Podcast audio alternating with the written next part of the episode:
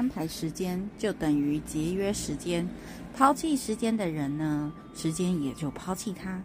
懂得运用零碎的时间，真的可以成就你自己的事业、财富、幸福。钢铁公司总裁呢，舒瓦普呢，去会见了一个效率专家，叫做艾维利。艾维利说呢，他可以在十分钟内给舒瓦普一个智慧，而这个智慧呢，能把他的公司的业绩提高至少五十 percent 哦。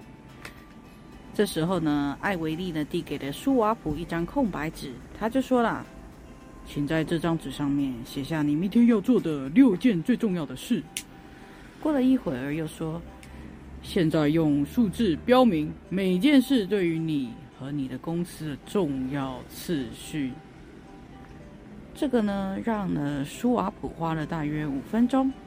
艾维利接着说：“现在呢，就把这张纸放进你的口袋里面。”明天一早，第一件事就是把纸拿出来，只做第一项，不要看其他的，只要看第一项。左手办第一件事，直到完成为止。然后呢，再用同样的方法对待第二项、第三项，直到你下班为止。如果你只做完第五件，那也不要紧，因为呢，你总是做着最重要的事。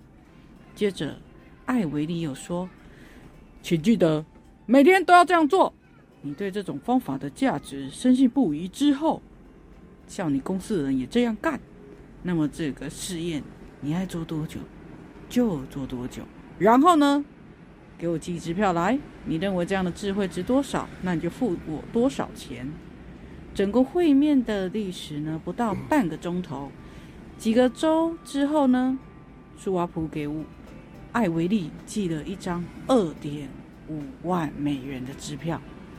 五年之后，这个当年不为人知的小钢铁厂，一跃成为了世界最大的独立钢铁厂。艾维利提出的这个方法，为舒瓦普赚得了一亿美元啊！如何珍惜时间？大部分呢，只是教人怎么利用好现有的时间，如何合理利用时间。却能够教会人怎么样节省并运用更多的时间。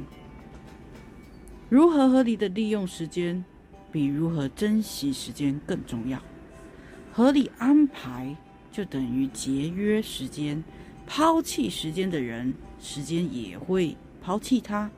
懂得运用零碎的时间，真的可以成就自己的事业、财富、幸福。